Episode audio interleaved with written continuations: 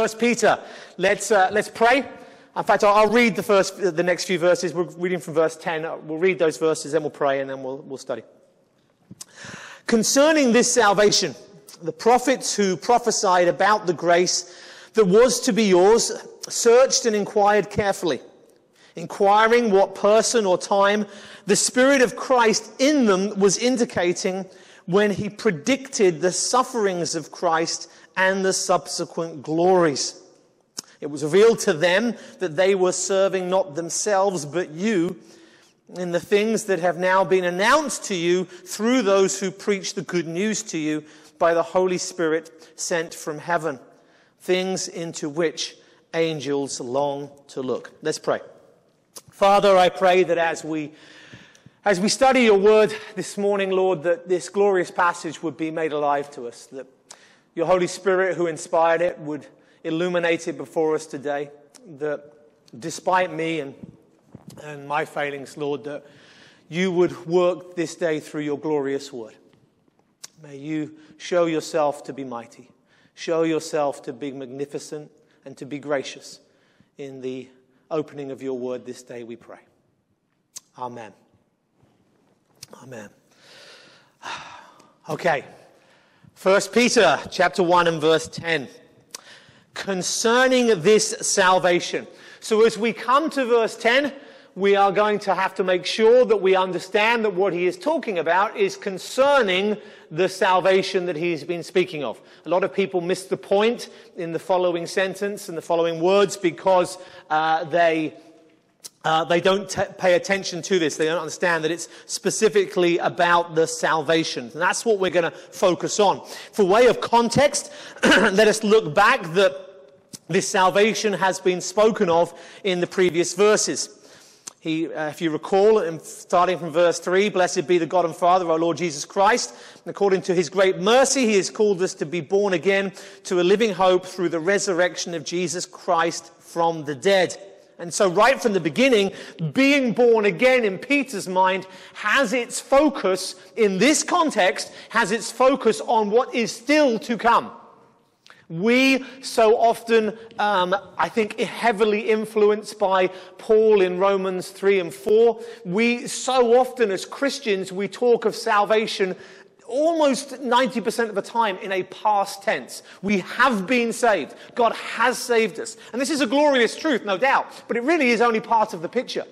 It's, maybe we should go beyond Romans 4 and get to Romans 7 and 8 and, and, and, and focus on that a little bit more as well. Because Peter is reminding us just how important it is for us to see the salvation that is to come. And he speaks of this living hope that has been accomplished through the resurrection of Christ from the dead. We have Remember that hope is not something that is, uh, you know, we're hoping for it to happen. It's a possibility.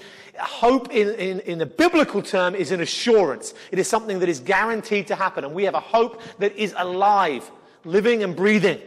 And this hope um, is to an inheritance that is imperishable, undefiled, and unfading, kept in heaven for you, who by God's power are being guarded through faith for a salvation ready to be revealed in the last time. See, we have a hope, we have an inheritance, and this inheritance is being guarded by Christ and kept in heaven so that this salvation. Not the salvation you have been saved, but our salvation in the fullest sense. Salvation in the sense of us overcoming sin, being without sin, being, having glorified bodies in the sense of, of the redemption, the redemptive work of Christ being complete. That all of that is being guarded and that salvation is going to be revealed to us in the last time. And then when we came to verse 6, pardon me, when we came to verse 6, it, the, the importance of this,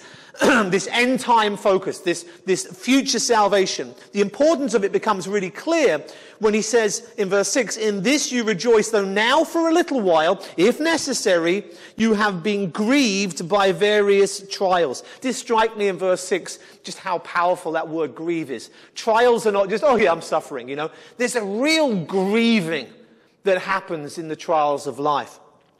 And And, you know, just as we whiz through this for context, I really want us, just as we get this overview idea of it, we look at it um, from above, as it were, just this reminder that here are these people who are suffering, have suffering on the horizon, that are grieving, are going to be grieving all these trials that will come upon them, that for many of them will way beyond any trials that we'll ever suffer. And yet, Peter just keeps pointing to the future, to the future to the future. And I know that when I go through trials, my focus is on now. I'm hurting now. I have a problem now. Can you deal with the, the now, God? And Peter just keeps pointing them. Hope, inheritance, salvation. He just keeps pointing them away and away. Because though they're suffering now and they're trialed now, they're going through trials now, it's happening for a reason. And the reason in verse 7 is that the tested genuineness of your faith, more precious than gold that perishes though it is tested by fire, may be found to result in the praise and glory and honor at the revelation of Jesus Christ. And so the trials that we go through now are working on purifying our faith, proving our faith and, pu- and purifying our faith so that in the end, Christ is glorified. You see how he does that? Me, me, me, now, now, now, pain, pain, pain and he says, it's for Christ, and look to the future. Look to, look to how Christ is going to be glorified through your trials. And, and so, um, there will be praise and glory and honor at the revelation of Jesus Christ. Though you have not seen him, you love him, and this is where we were last week. Though you do not, uh, though you do not see him, uh, do not now see him, you believe in him and rejoice with joy that is inexpressible and filled with glory, obtaining the outcome of your faith, the salvation of your souls. And we, we talked a lot last time about that, and I won't go back to it now. But look at the conclusion as he wraps it up. He says that what is happening now is that we're rejoicing and we're filled with glory, obtaining the outcome of your faith, the salvation of your souls. This is where everything is heading. So verses three, um, three through nine are really consistently pointing to the future. Hope, inheritance, and then salvation, and then salvation again in verse 9. He is continually pointing to this is the outcome, this is the end, this is the end goal, is the complete salvation of our souls. That we would have that redemptive work complete in us. Okay? Concerning this salvation. So that's all your context, and that's the salvation we're talking about. So we are not talking about salvation in the sense of you have been saved past tense, not, not solely.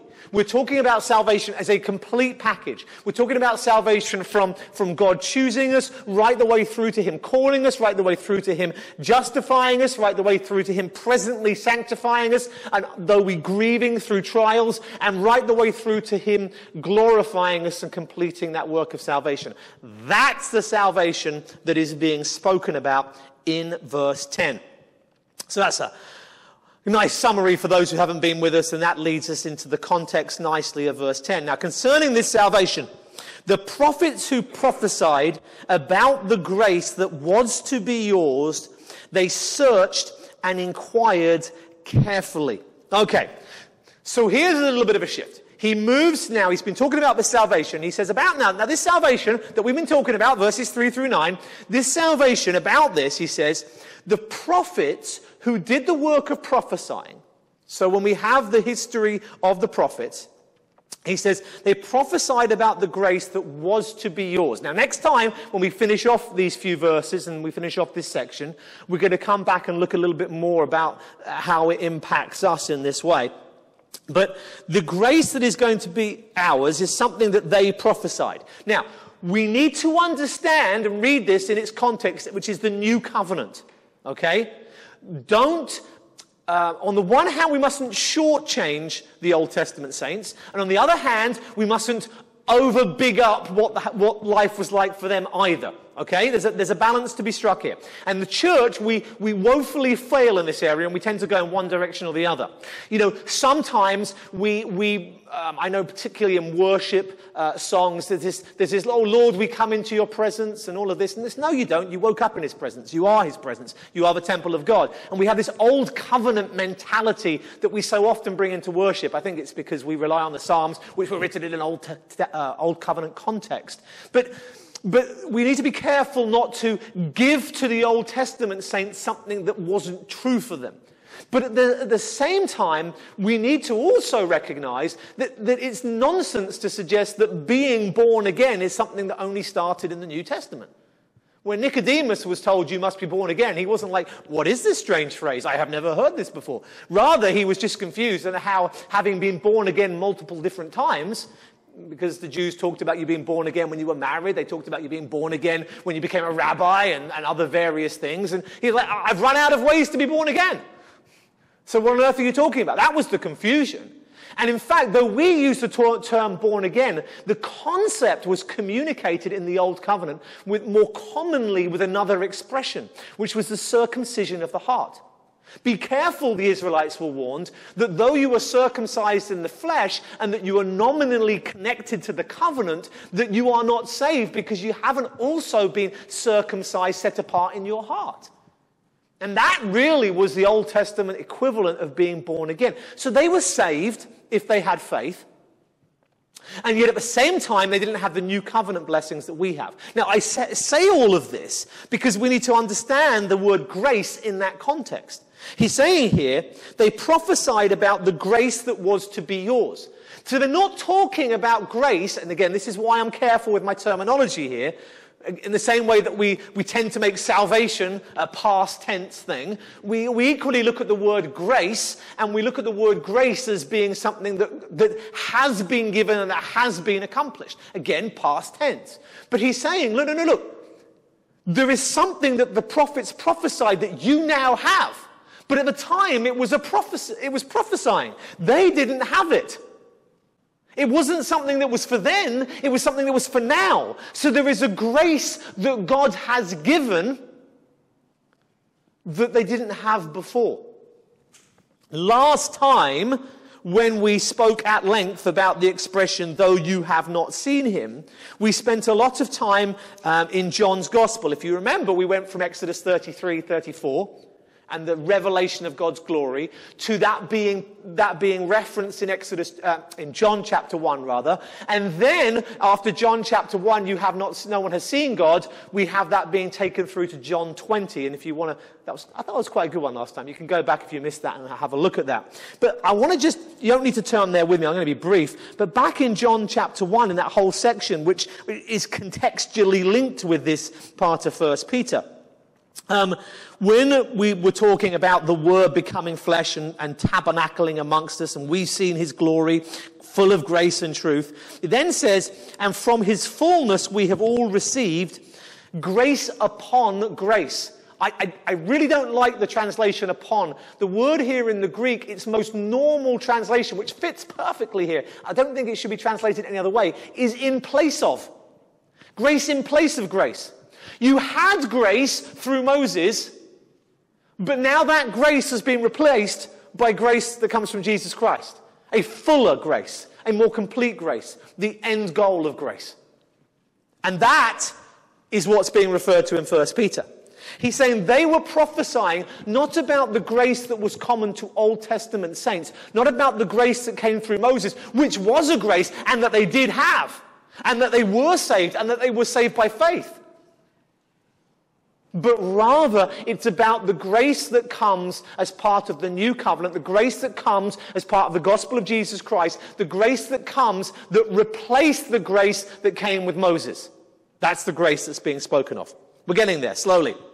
So, the prophets prophesied about the grace that was to be yours, okay? So, we're concerning this salvation. So he's talking about this salvation that is ours, this new covenant salvation, and he says, this was prophesied this, this salvation, this new covenant one, this grace that's unique to you in the New Testament, he says this was prophesied by the prophets. And then now we can have a little detour. Okay? The prophets, um, they searched and inquired carefully. Listen, I, have mentioned this a few times before, but I know, I, am not going to tire of saying it, so I'll say it again. Um, one of, one of the most amazing things to me as a, as a pastor, one of, the, one of the privileges that I have, is teaching the word when I've already taught it. Teaching a book I've already taught. And I've, I've told this a few times before, but I remember uh, being at a, a, Bible college that really wasn't much of a Bible college in any sense, to be fair. But um, and there was a guy there who was a former pastor. I think sometimes old pastors who, who are kind of farmed out to retirement often would go through this Bible college on the way through.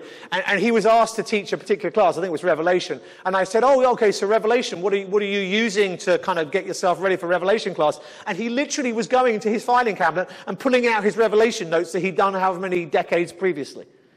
I just shook my head at that. I could not understand that. To me, one of the great joys is saying, okay, I, I know this book, I've done it before. Let's forget all of that. Let's look at it with fresh eyes. Let's see where we are. And, and guys, we are on a journey, every one of us. I don't care if you've been a Christian for, for longer than I've been alive. You are still have a responsibility to learn and grow.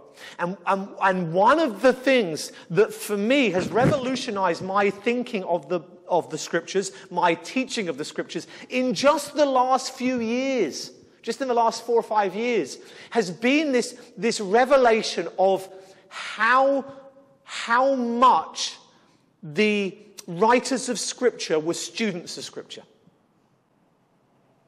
You know, when I was a baby Christian, when I was young in my faith, when I read the Bible, I was under the impression that here is, say, Peter, for example. He's in front of us. Peter's writing this letter and it's inspired by God. I got that from day one. I, and I never struggled with that, understood that, okay? So it's inspired by the Holy Spirit. Everything that Peter writes is God speaking to us, right?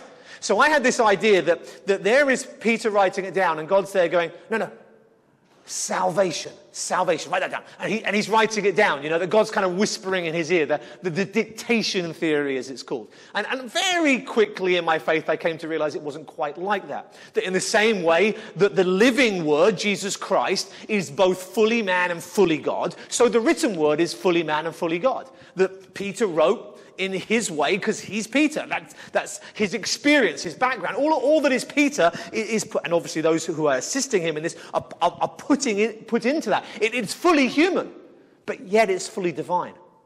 That God's not there telling him every word to write down, but he's guiding the ship and he's preventing any error from creeping in.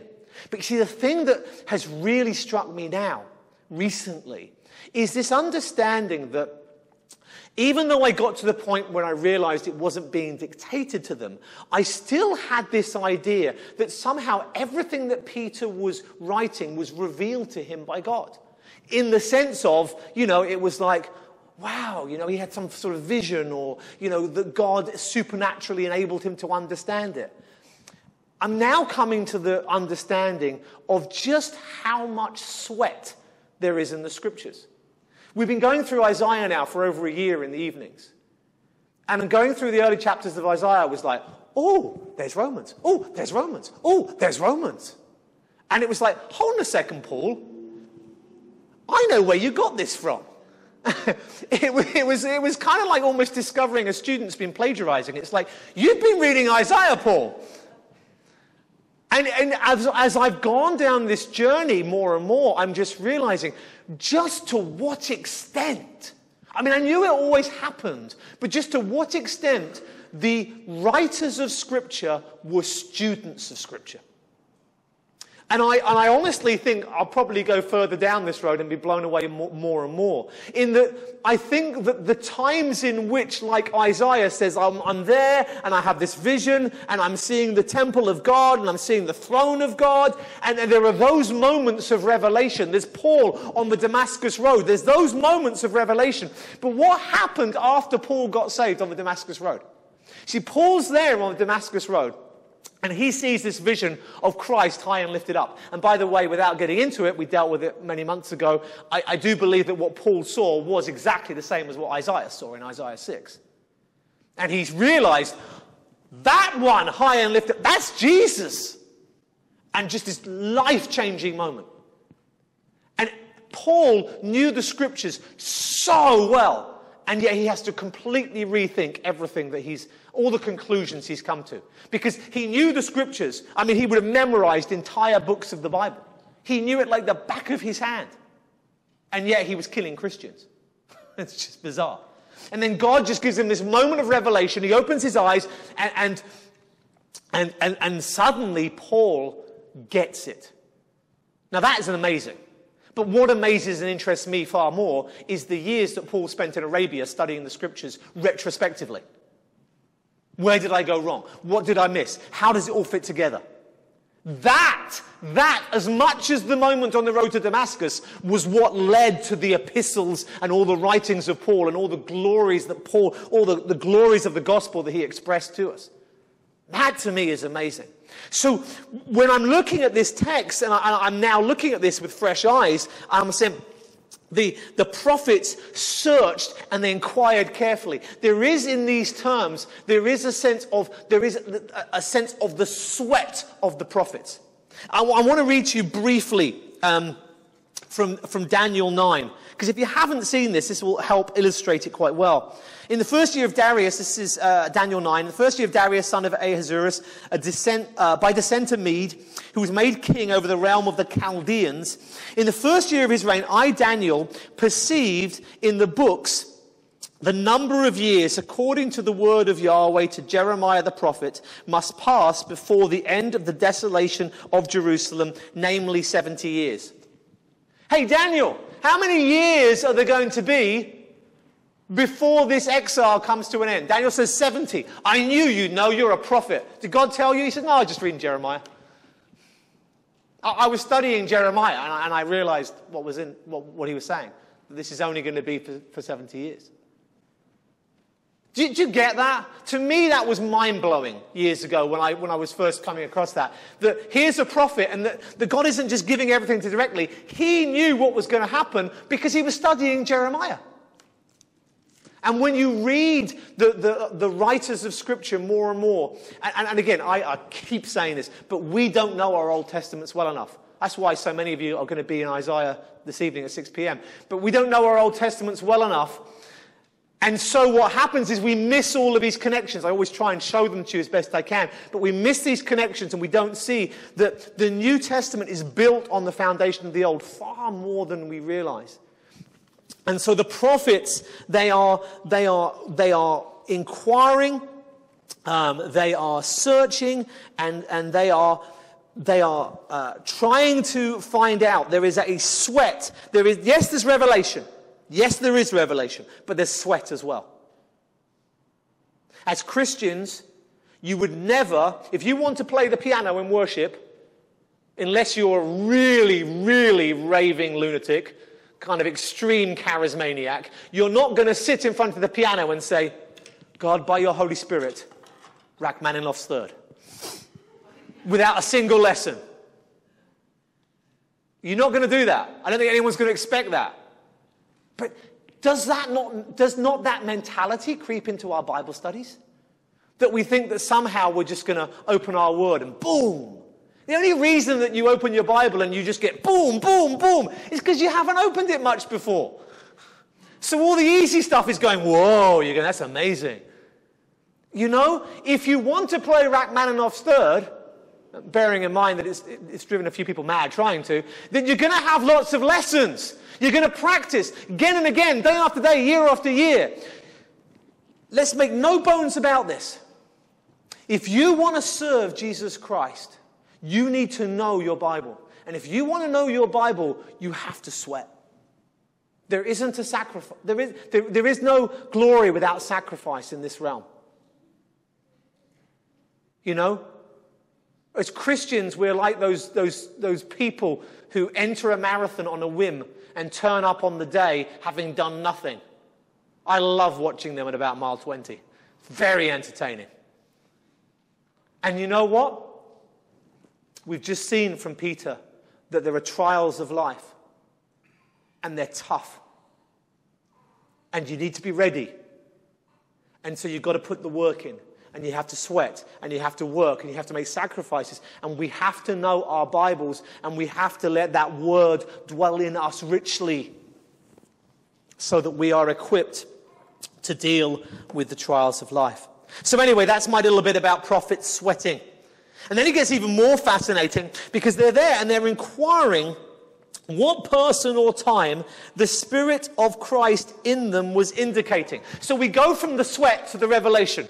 There is an, there is an indicating that goes on by the Spirit of Christ. I'm going to talk about that phrase in a moment. But there's this, there is this, this, this revelation side of it in which the, the, the Spirit is indicating something to them, and then there's sweating that goes along with that. So, having just talked to you about, hey, don't rely on revelation, don't rely on just some miracle, you've got to sweat this out. At the same time, as we sweat it out, we're, we're doing it on the basis of God's revelation, God opening our eyes. You can sweat through the scriptures as much as you like, for as long as you like, and you can still be unsaved unless God opens your eyes. Paul's time in, in Arabia would have been worthless without the road to Damascus. You need both. You have to. There's a wonderful story I heard before about um, a, a, seminary teacher at a, at a, very theologically liberal seminary who was ex- expounding on what Paul was teaching through uh, Romans.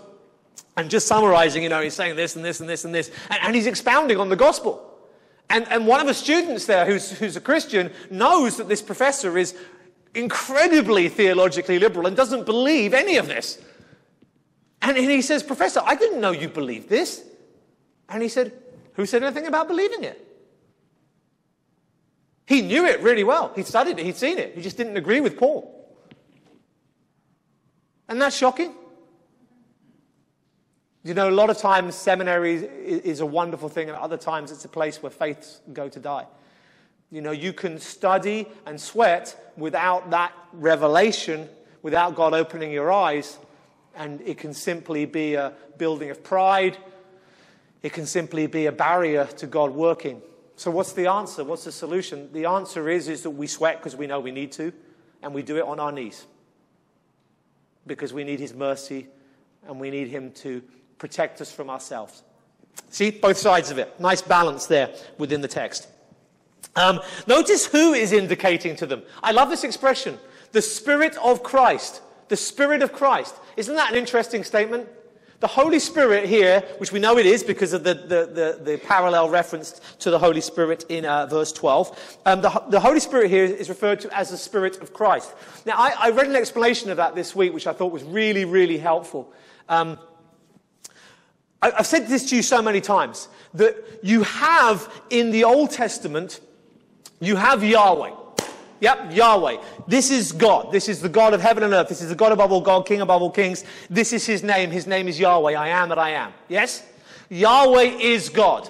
And yet, throughout the Old Testament, there is another who is Yahweh and yet who is not Yahweh.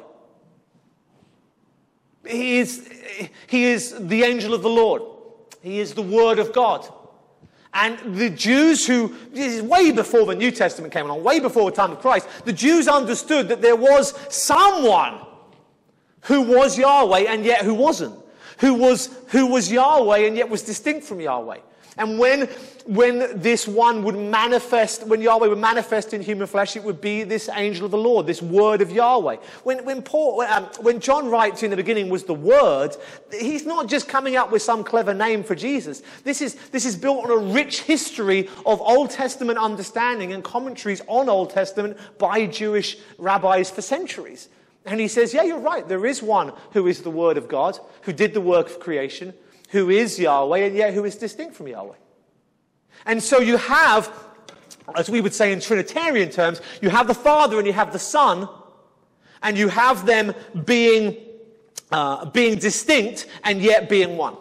Right? That's Old Testament theology. That's not a New Testament thing much at all. It really, when it, see, of course, you see it in the New Testament, but as I've already said, that's the prophets searching diligently and studying their Old Testament. But what we see far more in the New Testament is we see the same thing being done with Jesus and the Spirit.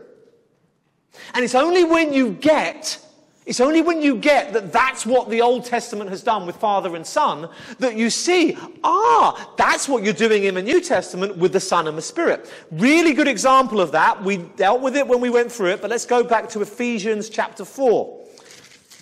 Never need a good excuse to go into Ephesians, do I? Love Ephesians. Ephesians chapter 4.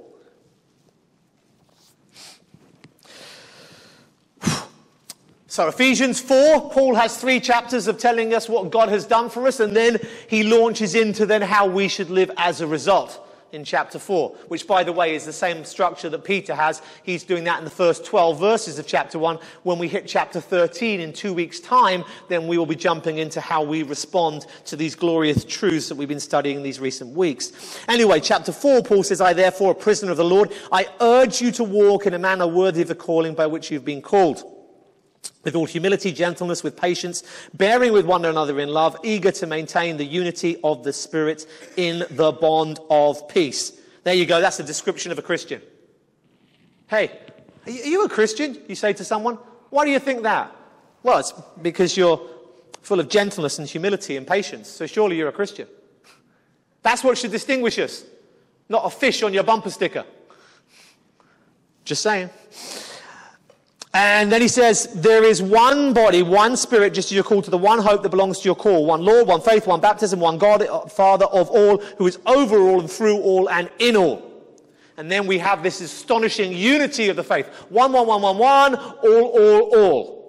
There is un- unity because we have the same gospel, the same God, the same, uh, with the same body, the same church. We have the same Holy Spirit.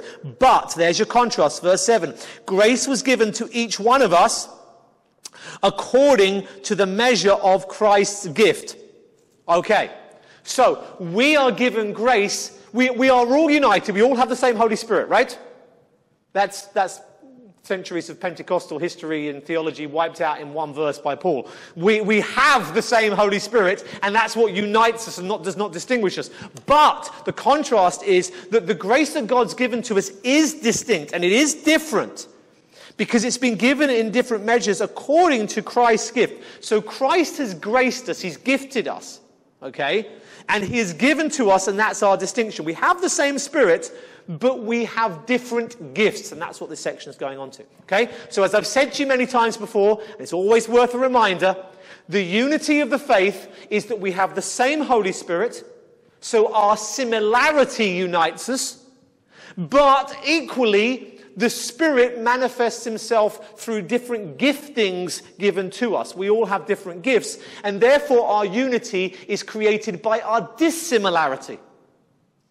I need you, and you need me, and we all need each other. None of us have all the gifts, and all of us have at least one gift. So we all have this interdependency that comes from our differences, and our unity works through that, even though it's founded on us having the same Holy Spirit. It's a quick summary of, of that section of Ephesians 4.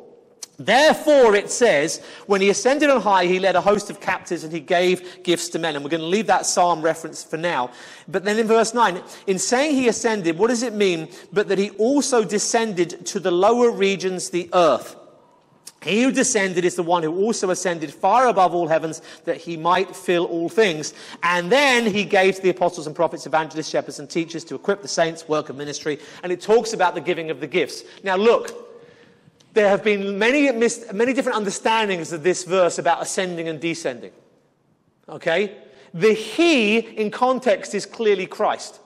So Christ ascends and then he descends. Okay? The problem that we have in this text is this. Well, there's several problems in the text. Some people have, have, have, translated it to mean that he descended, meaning he descended below the earth, which potentially the Greek could mean that he descends below the earth, and it means the descent of Christ to hell after, uh, after he's died. I don't think it refers to that. The ESV here more naturally translates it a descent of Christ to earth, which I think is how we should understand it. And therefore, many people have interpreted that to mean the incarnation. That he descends to earth at the incarnation. But the descent happens before the ascent, if you're talking about an incarnation. He descends at the incarnation, right? And then he ascends afterwards. But here it's talking about um, what does it mean uh, he ascended, but he had also descended? He descended is also the one who ascended. And I think that what we have here in the context is we have him descending to give gifts. The context is Christ giving gifts. In other words, Christ descends to give the gifts for ministry. Who descended to give the gifts for ministry? Who descended, who came down to the church to empower the church for the gifts of ministry? That was the Holy Spirit. And yet here it's referred to as Christ. Who was it? Was it Christ who descended or was it the Holy Spirit who descended? Who was it who created the heavens and the earth? Was it the Father or the Son? Do you see? It's the same thing. It's the same thing going on.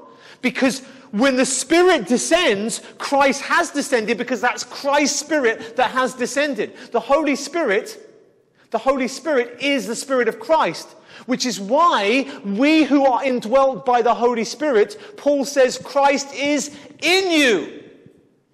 How is Christ in us? Because the Holy Spirit's in us. Well, hold on a second. Who's in us? The Holy Spirit or Christ? Yes. You see, it's an incredible thing when you get it. That throughout the Old Testament, there is God and there is one God, and yet there is another who is distinct from him and yet who is him. And that's the Father and the Son. And it's an Old Testament concept. I keep saying that.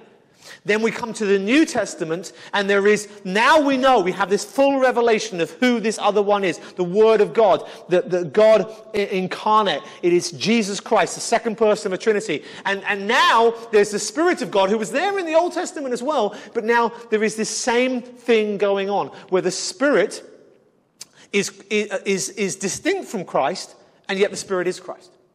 There is this, there's this distinction and, and, and this connection just like there was with the Father and the Son. That is why we have a Trinitarian belief. It's not because there is a verse that says, hey, look, Trinity. It's because there is this very long story that's being told through generation after generation after generation where God progressively reveals himself. Oh, I love that progressive revelation. It's like, who's that guy with the big hair who did the paintings? Bob someone? Bob Ross, there you go. It was Rolf, Rolf Harris in England. He was Australian. He used to say, Can you see what it is yet? But we can't mention him because he, he got done for some crimes he shouldn't have done anyway. I'm not going to get into that. But, um, but you know, these, these children's artists, they paint something and you're like, I can't see. What is it? What is it? You know, and it, it's like a, it's a splash and it's a dot and it's a dash. And then by the time they're finished, you go, wow, isn't that lovely? And that's progressive revelation. It's God saying, here's a little bit. Here's a little bit. And so all these New Testament writers, they have this wealth of revelation and they're sweating and studying it and they know it and then they're adding a few dots and a few dashes and a few squiggles to make the picture ever more glorious. And right here we see that in that we have this revelation of the deity of the Holy Spirit in that he is the Spirit of Christ. If you are a Christian, you are in Christ and Christ is in you. Christ is in you. How is Christ in you? Because the Holy Spirit is in you. And you don't, don't listen to anybody who says, oh, maybe your problem is you don't have the Holy Spirit. No, your problem is you don't read the Bible. You have the Holy Spirit. He is in you if you are a Christian because we have the Spirit of Christ. Now, this then leads us to this fascinating whole thing, and this is why I knew I wouldn't get through uh, all three verses today. This, this, this whole fascinating concept, in that you're saying, okay, Anthony, here we are in the New Testament, we're New Covenant believers, right? And we have the Spirit of God in us, yes? Fantastic. That's new, right? That's new. It didn't happen in the Old Covenant. The Spirit of God was with them, but He wasn't in them. That's what Jesus said to the uh, disciples in John. He says, he says, The Spirit of God is now with you, but He will be in you. There's going to be a shift. Jesus was the temple of God. The Word became flesh and He tabernacled amongst us. Jesus became the temple. Jesus walks into the temple and He throws everything around. They say, On what authority do you do this? He says, Destroy this temple, I'll rebuild it in three days. God used to dwell in the temple, and then in the book of Ezekiel, He leaves. And then Jesus now is the temple, the dwelling place of God. And so once again, the Israelites had God with them. He says to the disciples, He is with you, but He will be in you. As I am a temple, you are going to become temples, which obviously Paul then says we are. Do you not know that your body is a temple of the Holy Spirit? We have become the temples, right? So this is a new covenant thing. But here it says this that it was the prophets who had the Spirit of Christ in them. Now, if that surprises you, you need to go back and listen to my series on the history of the Holy Spirit, which I think is on the church website. But what basically happened is that the prophets were these, uh, were these uh, isolated examples of new covenant faith. Moses is there saying, I just don't get it, God. You know why these Israelites are so hard hearted? They don't do what I say. They're just a mess. And it's like, well, Moses had the Spirit of God in him, but they didn't have the Spirit of God in them. And so the Spirit of God did indwell people in the Old Testament, but very few. Prophets were always indwelt by the Holy Spirit. Not necessarily permanently, but kings and judges on occasion as well. But God would have these people who had the Holy Spirit and He indwelt them. And there were some like Moses and Joshua and David that we seem to see the Spirit of God throughout their ministry indwelling them and remaining with them. And then we have Saul, who had the Spirit of God within him and then lost him. Which is why David says, Take not your Holy Spirit from me when he's been caught in sin. He knew it was a possibility. But Ephesians 1, we now know that the Spirit's been given as a guarantee of God's work in us. That's never, it's never going to stop. It's never going to come to an end. There's no danger of the Spirit leaving us. That's, that's permanent. So in the Old Covenant, the, the giving of the Holy Spirit to indwell a person was very limited and potentially not permanent.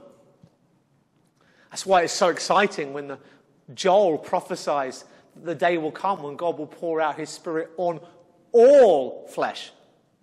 Even servant girls will be prophesying. No matter how low down you were in the strata of society, it wouldn't just be the prophets and kings that would have the Spirit of God, but that all of Israel would have the Spirit of God at the time of the new covenant. That's what was prophesied. That's really exciting. And now, we live in this time of grace with this salvation that they had. And I think the amazing connection here in this text is that those prophets, what they had to do their work of prophesying is what we all have. That's kind of where I've been coming to, heading on this journey in the text. That they had the Spirit of Christ in them that enabled them to see things and then with a lot of sweat as well to, to be wrestling with the work of God and to understand as best they could this salvation. Wouldn't it have been cool to be Isaiah?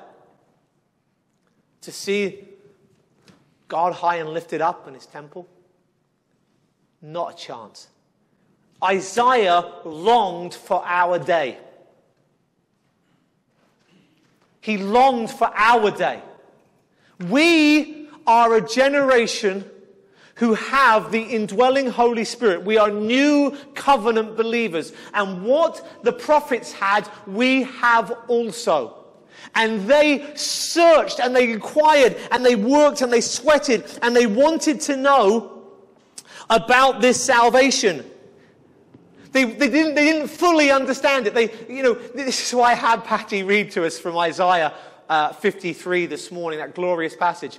I, Isaiah's on this amazing journey he says, he talks about uh, the servant being high and lifted up, reference back to Isaiah 6. That the one who was lifted up in Isaiah 6 is the one who suffers in Isaiah 53. That Isaiah 6 talks about Isaiah being undone.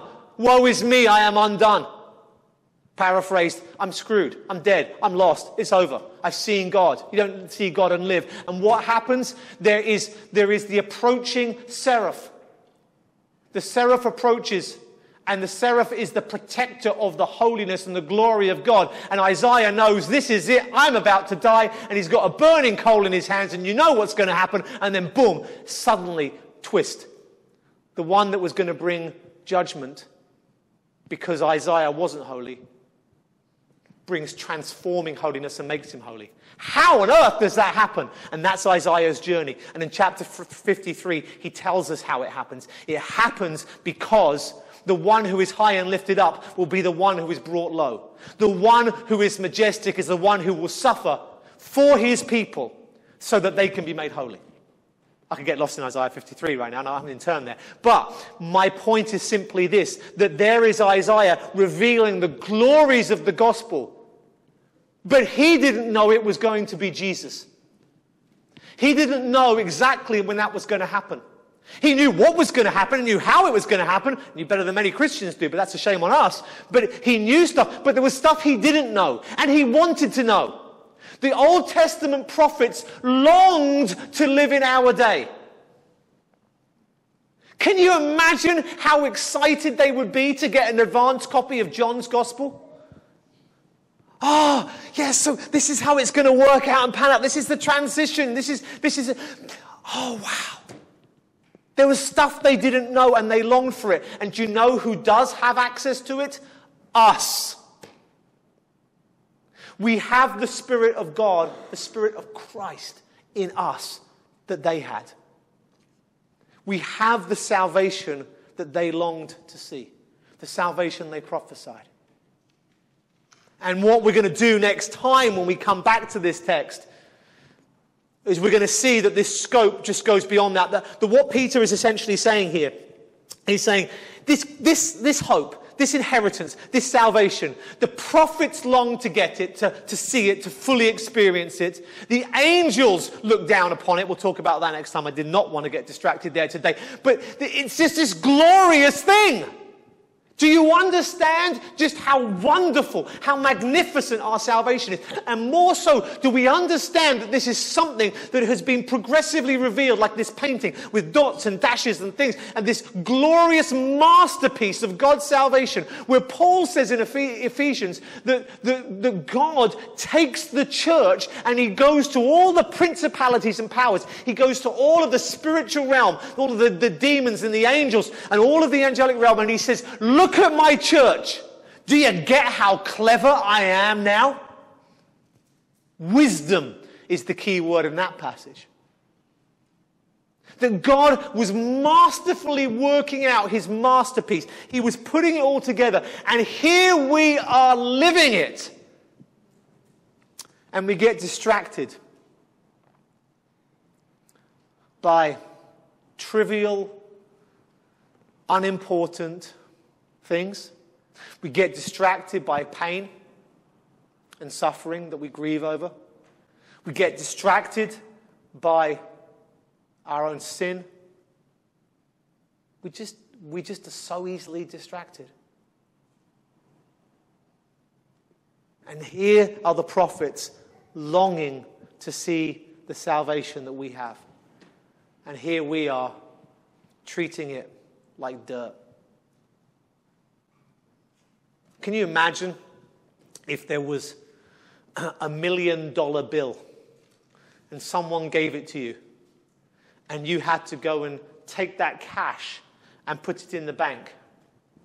I don't know about you, but you may have walked the journey from your house to the bank a hundred times and you've never been attacked or mugged. But on that day, you're going to be looking over your shoulder, and you just every every time there's a, a car brake, kind of you hear you hear brakes in the car stop, you're going to be panicking, and you you, you you you know you're just so conscious because you're aware that what you have is so precious, and you just have to you have to you know, the, the, danger of losing it. This is it, and yet it's nothing.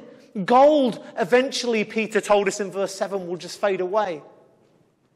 And this salvation is just so much more precious, and we don't treat it as such.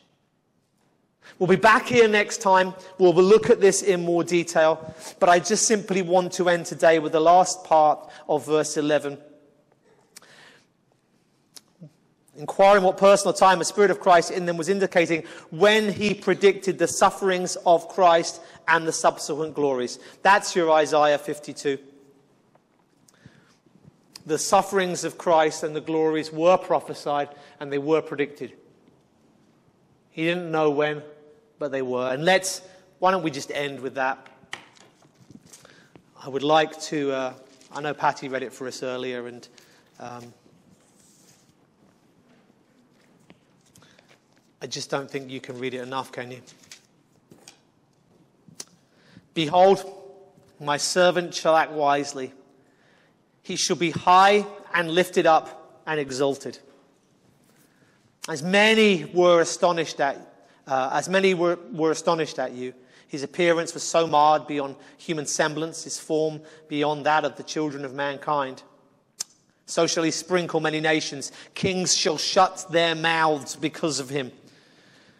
For that which has not been told them they see, and that which they have not heard they understand. Who has believed what he has heard from us, and to whom has the arm of Yahweh been revealed? For he grew up before him like a young plant, like a root out of dry ground. Ground. He had no form or majesty that we should look at him, no beauty that we should desire him. He was despised and rejected by men, a man of sorrows and acquainted with grief. And as one from whom men hide their faces, he was despised and we esteemed him not. Surely he has borne our griefs and carried our sorrows, yet we esteem him stricken, smitten by God, and afflicted. But he was wounded for our transgressions, he was crushed for our iniquities. Upon him was the chastisement that brought us peace. And with his stripes we are healed.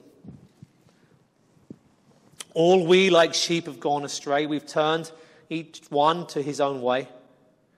And the Lord has laid on him the iniquity of us all.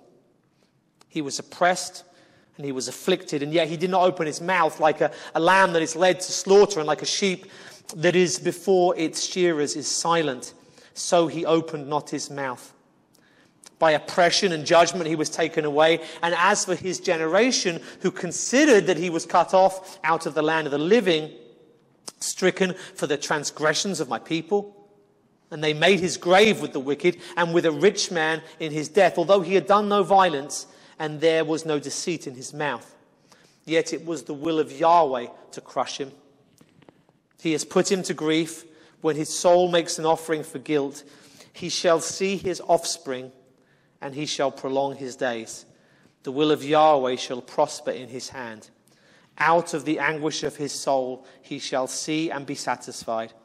By his knowledge shall the righteous one, my servant, make many to be accounted righteous, and he shall bear their iniquities.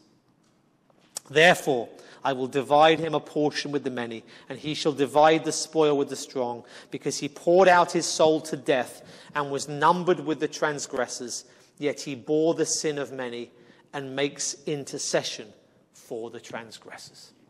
Amen. Let's pray. Father, we thank you for your word. We thank you for the salvation that the prophets saw, the suffering of Christ, and the glory that was to come. Lord, we now live in light of that. We now live knowing the time, looking back to the time, looking back to the person of Christ. We now see the masterful work that you have accomplished through the cross.